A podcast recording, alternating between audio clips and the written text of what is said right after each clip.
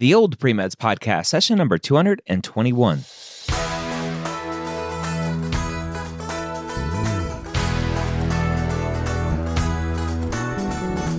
You're a non traditional student entering the medical field on your terms. You may have had some hiccups along the way, but now you're ready to change course and go back and serve others as a physician. This podcast is here to help answer your questions and help educate you on your non traditional journey to becoming a physician. As this episode is coming out, I want to let you know that if you haven't listened or you don't listen to normally, the pre-med years that you should go listen. The episode that came out today of the pre-med years is an interview that i did with dr rivera from nyu's grossman school of medicine.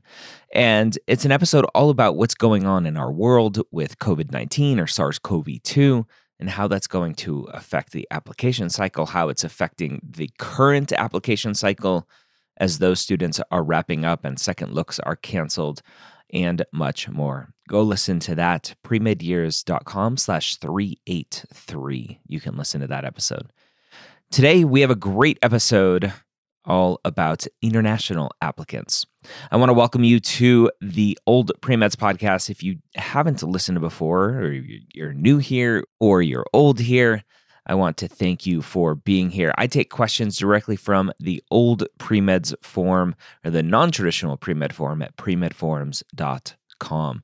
Go register for an account, ask your question, and have some fun with the community. Our student today is an international applicant asking about getting into medical school.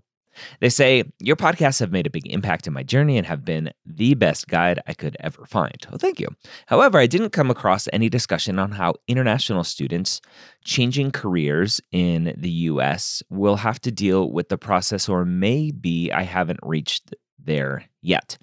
I've tried asking these questions on various platforms, but couldn't get an answer. I would like to know if you could answer this question for me. I feel very helpless in this area. I will be very grateful. All right, let's see. I have questions pertaining to whether I need to take my prerequisites all over again or the ones that I have under my belt are enough to get accepted by US medical schools. All of the following are from one of the top colleges and universities in India. I have a bachelor's degree in organic chemistry, inorganic chemistry, microbiology, and zoology. I have a master's degree in clinical microbiology, immunology, systemic bacteriology, general bacteriology, mycology, parasitology, virology. Wow, sounds like we need you on the front lines to handle this uh, COVID pandemic. The prerequisites that I have under my belt are anatomy, biochemistry, and physiology. The following are from the US. Entered USA in 2016 for my MBA, and during this period, I had taken business statistics, accounting, and finance, which are math courses. I am now pursuing my master's in information technology management and will be graduating in 2020. So, my questions are Do I need to take my prerequisites all over again since I'm an international student, or the ones that I have under my belt are enough to get me accepted by US medical schools? If they are enough, what can I do to convert my grades and percentages to US GPA? Is there a tool? I don't uh, I don't have any math prereqs, so is it okay if I rely upon my master level business stats? Accounting and finance courses that I've taken in the US, or should I take a math prereq- prerequisite anyway? All right. So, very interesting question. And international, uh, as a non trad, international credits are very hard. And I recommend everyone go and read the requirements for every school, whether they accept international credits or not. Now, the majority kind of rule of thumb out there is that you need at least 90 credit hours from a US institution. You don't need a degree from a US institution, just 90 credit hours. Typically. Now, what I would recommend is reach out to the schools, let them know your situation, find out what they recommend. But the general rule of thumb is that you will likely have to just redo your bachelor's here, right? 90 credit hours, you might as well just take a few extra, get your degree and and and just call it a day. Uh, unfortunately, international degrees are just very hard to standardize. There are there's not a tool, but there's a service where you send your transcripts to and they will verify those international transcripts. They'll kind of create a US equivalent GPA. There are those services out there that if you are applying and you want those classes counted in your application, then you'll have to go through that service.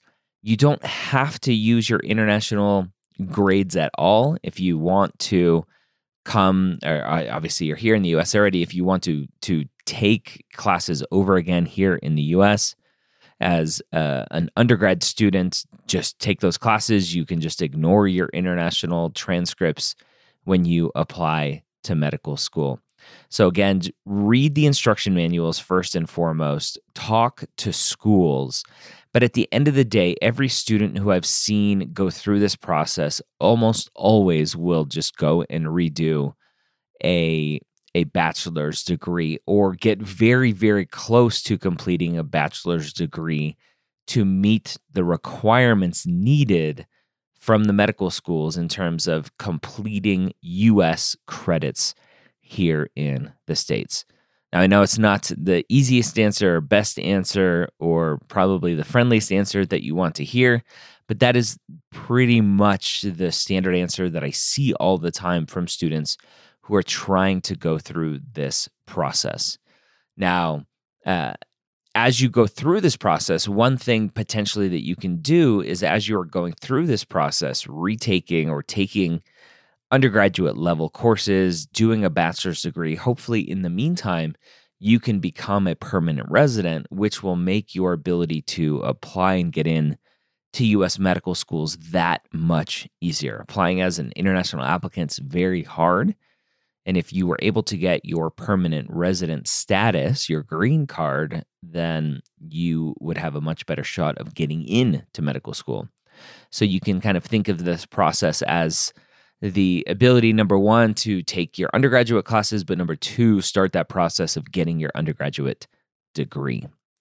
So, hopefully, that was helpful. Good question about international applications, international applicants. On the pre med years, I have, ta- I have talked about international applicants before. I've interviewed international applicants talking about their journey, the obstacles, the kind of unique obstacles that international applicants have had to overcome and much more. So go check out the pre-med-years at premedyears.com and find those international student uh, interviews on the pre-med years.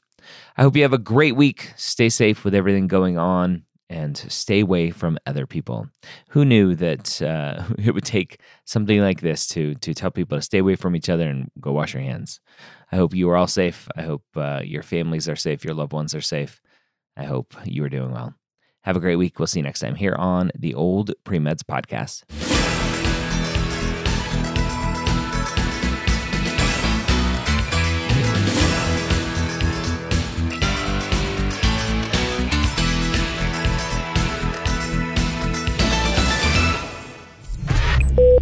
This is MedEd Media.